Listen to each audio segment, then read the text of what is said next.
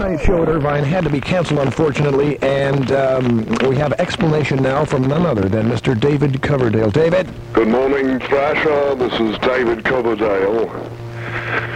How are you, pal? Very well, very well. Back seems to be going a, a bit better anyway.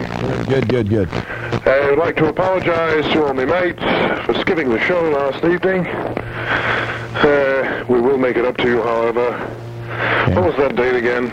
Uh, it's the 26th, the Tuesday. Right, right, right, right, yes. Right, right, right. Well, Thrasher, I've said it before, and I've said it again, and I probably said it 300,000 times during the show at Irvine Meadows Saturday Mm. night.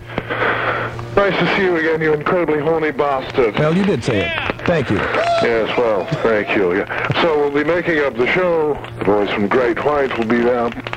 And, uh, well, the back's, the back's coming along uh, fairly well, but uh, Well, do forgive us. We'll give you another show, and... Uh, Dave, what happened to your back there? That's what we wanted to I beg know. your pardon, what happened? Yes.